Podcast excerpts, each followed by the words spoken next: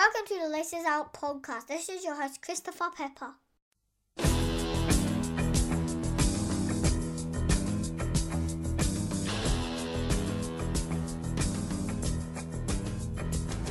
got the money in my pocket. I got the cookies in my hand. I got myself a couple of tickets. Thanks, Noah, for that fantastic introduction, and thank you, listeners, for tuning into the first ever main edition of the Laces Out podcast. And I'm an avid footballer, football lover, Melbourne supporter, and I just want to share my thoughts on this great game every week. So tune in, subscribe, you'll get a review of the week's games every single week in my own personal thoughts, opinions, and style, and also my tips for the upcoming round. So twice a week, I'll be bringing you my personal reviews on this great game. But let's start with the games kicking off round five. And that game was the Sydney Swans hosting the Adelaide Crows up at the SCG on Friday night. And to everybody's surprise, pumped them by, and I will say, pumped them by 10 points. The scoreline 75 to 85 was actually a little bit flattering because from the outset, Adelaide dominated the Swans. The Swans were too Buddy, Buddy Franklin focused.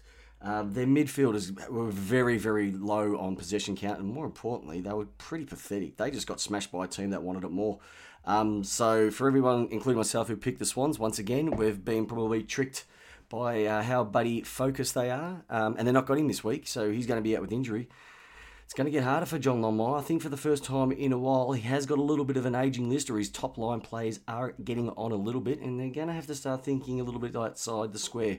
Um, finally, I think they might have their little bit of a slide, get those draft picks that they haven't had for quite a long time. But once again, it's only one blip on the radar. Let's see how they go uh, this week. Uh, I believe it is against the Cats. Now, if we look at the Saturday afternoon fixture, the Saints and the GWS. If you had a chance to see the last probably five minutes of the game like I did, this was an absolute belter. And if you said to this at the start of the weekend that the Saints and GWS will be a game that you had to see, I would tell you to pretty much bugger off because the Saints were pathetic last week and the GWS have just been ticking on nicely. But the Saints came out and played some really good football. Have a look at the last moment. Was it a free kick? I don't actually know. I personally think it wasn't, but it's ticky touch. But it could have gone either way. And regardless of the result, the Swan, uh, the Saints should be very, very pleased with what they rolled out. And the Giants, once again, it's just like going to the strippers. They tease, they tease, they tease, but they're just not pulling the trigger. Another team that's been teasing for quite a while is also Carlton, and they took on uh, the Eagles on Saturday afternoon and went down by 10 points as well. Once again, Carlton seem to be just going along okay. Uh, there is a lot of questions around Brendon Bolton and, and his team, but uh, they've got a really good nucleus. Cripps, Curnow, Cruz is still in there. When you've got a good portion of your um, BNF leaders out from last year uh, through injury, the guys stood up and they took the Eagles. Once again, the Eagles coming back from Perth, having a couple of kicks on the G for this time. Uh, I think it's their second trip there. They did an awesome job by taking home the points. They did what they needed to do. But Carlton, you can hold your head up high. You have got a bit of pain to go through. Trust me, I know. I am a Melbourne supporter. Uh, but you are eventually going to get there. Okay, next game in. Well, I'm going to talk about this team, Port Adelaide, in just a moment. But I picked them. I thought they would take it to them with all the recruits that they brought in. Rockliff, Watts, uh, Lindsay Thomas. Um, you're going to get a special mention later on. Um, I actually thought they were going to pretty much pounce Geelong. Uh, it was the other way around. They went down to the tune of almost uh, six goals. Geelong were brilliant. You think about it, no Ablett in there. Makeshift backline, and Tom Hawkins pulls out just before the game. And, and they've gone over and pumped a team that were looking like at one stage going to be the, the, the, the hunted, not the hunters. Port Adelaide have a good uh, need to have a good hard look at themselves. Um, Geelong, tell you what, I don't know. I'm still not convinced. I still think if they do get a couple of high level injuries, I know Ablett's down, but when you push them 35 odd, this is going to happen. You got to wait till a Dangerfield and a Selwood are out of the team, and then we'll see where it goes from there. But one team that uh, you don't have to worry about performing at all, and they've pretty much done it for almost a year and uh, five rounds, is the Western Bulldogs. Can you believe that just under two years ago, this mob won a premiership? They've gone over to, to, to Fremantle, yes, Fremantle, and been pumped by 54 points. They are putrid. I tell you what, if they were a stock, I would sell, sell, sell, and I wouldn't even buy them. Um, doggy supporters, you must be feeling it at the moment because your team, like I said, just under two years ago, won a flag from absolutely nowhere, and they were the benchmark. They were the, they were the team that people wanted to beat. And now Freo have come back, that Fyfe he has made a massive difference to that group. If you have a look at the guys that came across, um, McCarthy, I know he was there for a while, but he's starting to pick up and get some groove. Um, Wilson has come across from the GWS and made a massive difference. Sandilands' getting back into it. Michael Walters, he's massively underrated. And like I said earlier, in that Fyfe, he is starting to get back to that Brownlow medal form. The Western Bulldogs, I tell you what, if it isn't for Bontempelli, uh, Dahlhaus, and probably Jackson Macrae, they're not going to go anywhere. They are, like I said, putrid. And if something doesn't change in the next few rounds, some serious questions are going to be asked on this playing group if they haven't already. But I think the questions are really going to start to come onto Luke Beveridge's shoulders. Has the message got stale? Is his way of um, motivating this group um, lost its groove? Or was it just a flash in the pan? Now, trust me, being a Melbourne supporter for a group that hasn't made finals for 50 odd years, oh, sorry, have won a flag for 50 odd years and haven't made finals, finals for 10, I wouldn't care if it was a flash in the pan. Um, I'd take it but you want to have that sustained sustained success. You'd rather see them up a lot longer than what they are at the moment. So, some serious questions need to be uh, answered for the group down at the uh, kennel in Footscray. But I tell you what, Fremantle, they are starting to get a bit groove together, and with a lot of games to be played over at that new Perth Stadium they could be that smoky that people were looking for to make the eight at the end of the year. But as the year progresses, we'll track their uh, progress. Talk about a mob that can just turn up one week and absolutely fissure the next. It's North Melbourne. Who would have thought that this mob would have come out, kicked seven goals, five, and it could have been closer to 10 goals with a, couple of them just sprayed across? To go and beat Hawthorn, who pumped the D's by 10 plus goals the week before, to come out and beat them by 38 points. I didn't see it coming. Not a lot of people saw it coming. And I'll tell you what, uh, the guy that's uh, the AFL's answer to Krusty the Clown, Ben Brown, he is a freak. You look at how high he grabs the ball every time he takes it. A lot of backmen out there would be just rolling their eyes watching him walk towards you. Jarrad Waite, he came out and kicked three as well. But once again, it was their on ballers, uh, Tarrant Cunnington Jacobs, making a massive, uh, amazing, sorry, making a massive um, improvement to the game. Hawthorn, once again, sticking to the old guys. Bruce, Gunston, Shields, they were the only ones who made an impact on this group. Um, Tom Mitchell was tagged by uh, Sam Jacobs, and wow, who would have thought he was limited in possessions? Um, I think I was walking home from the footy last night, and there was two blokes saying, "Who would you take, Dangerfield or Tom Mitchell?" And the consensus was, well, from a clearance perspective, you take Tom Mitchell over Dangerfield. But my consensus was, well, okay, once the ball's gone out, what does he do? You know, he's not very dangerous by foot, in my opinion. Uh, yes, he does rack up a lot of possessions, but in terms of that you know, stat of the day, which is the meters gained, he doesn't do a lot of it. Dangerfield, from that perspective, he'll take it, he'll bolt, he'll run, he'll kick. Yeah, he sprays them all over the park, but he is so dangerous in front of goal, so dangerous around the clearances. And you know what? He's the one player that I would be monitoring. So, yeah, Tom Mitchell, you, you did have a slower game, but you've got to do a lot more work to uh, be as dangerous as I would say for Paddy Dangerfield.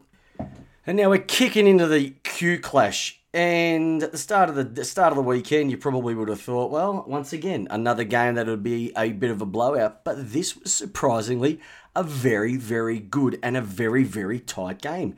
The Gold Coast pretty much led for the entire day. But I tell you what, the Brisbane uh, Brisbane Lions and Chris Fagan and the job he's doing up there, they have got a very bright future. You have a look. Uh, Hipwood's kick three, Charlie Cameron's kick two. Um, you know, you look at their best play, best players. You got Berry, Witherden, Marlon, McCluggage, Cameron, Andrews. Look, these are names that are fresh to this environment. And once I said, Chris Fagan, you have done an amazing job with that group, and and give them a couple of years, they will be not just pushing top eight they will be pushing top four, in my humble opinion. They've played against these a couple of times, and the last two times they have given us a scare. Um, they've got plenty of heart, and they've got a guy who's leading them from the front. Gold Coast under Stewie Dew, same sort of thing. They're being rebuilding. They've lost a couple of their major stars uh, over the last um, year or so, especially uh, Gary Ablett. But they are just doing what they need to. Uh, Tom Lynch, he is a fantastic captain. Uh, Days out there as well. But once again, have a look at their best. Miller, Fiorini, May, Swallow, Weller, Harbrow. Consistency, a little bit of old, a little bit of new.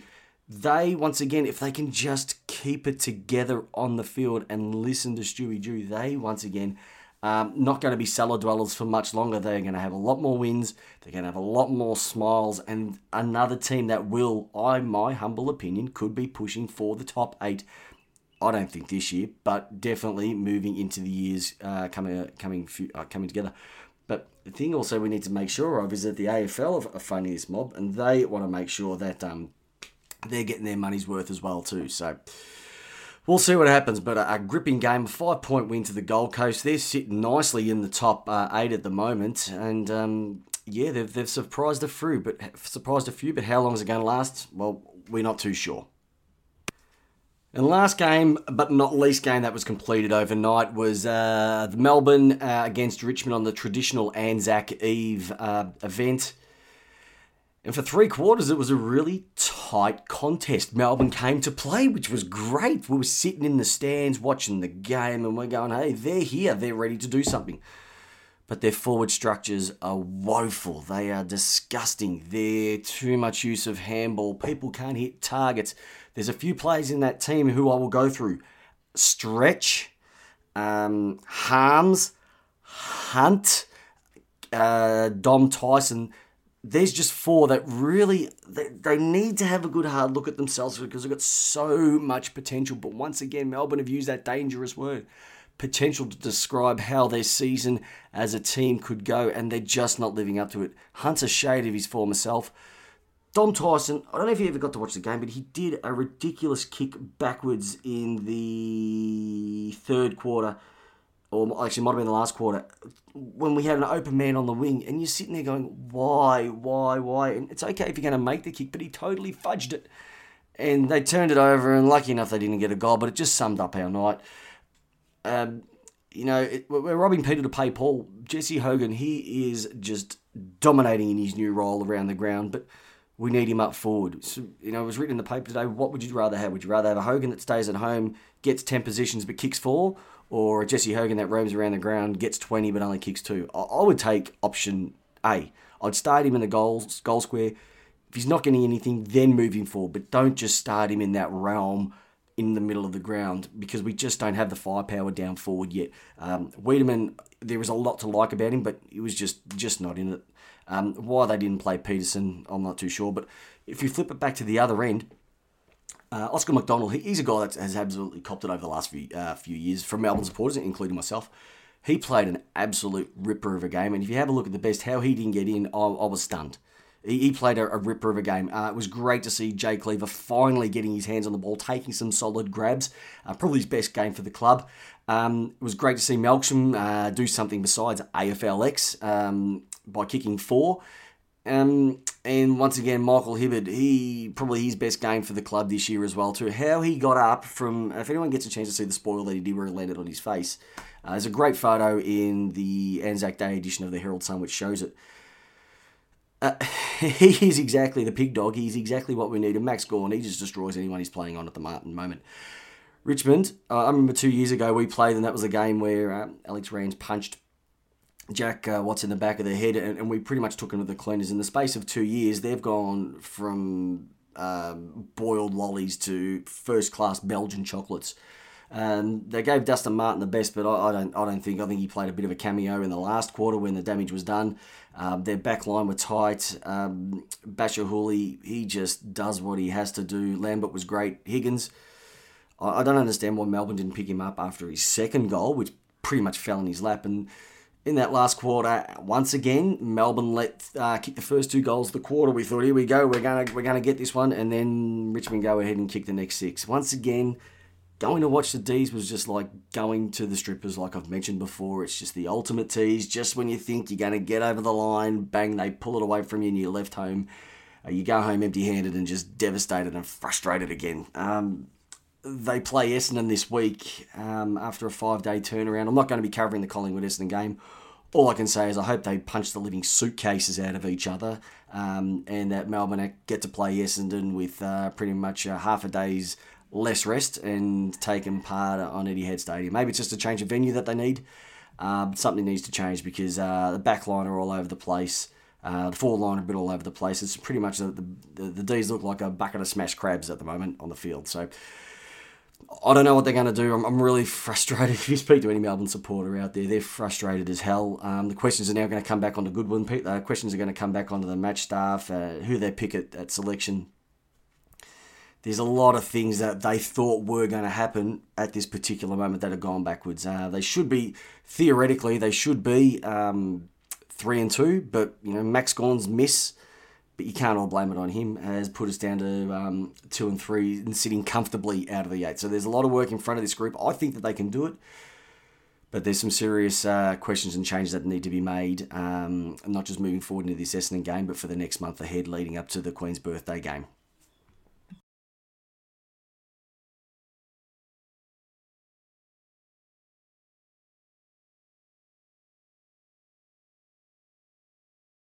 And so this is a little segment that I like to call the Great Pretender.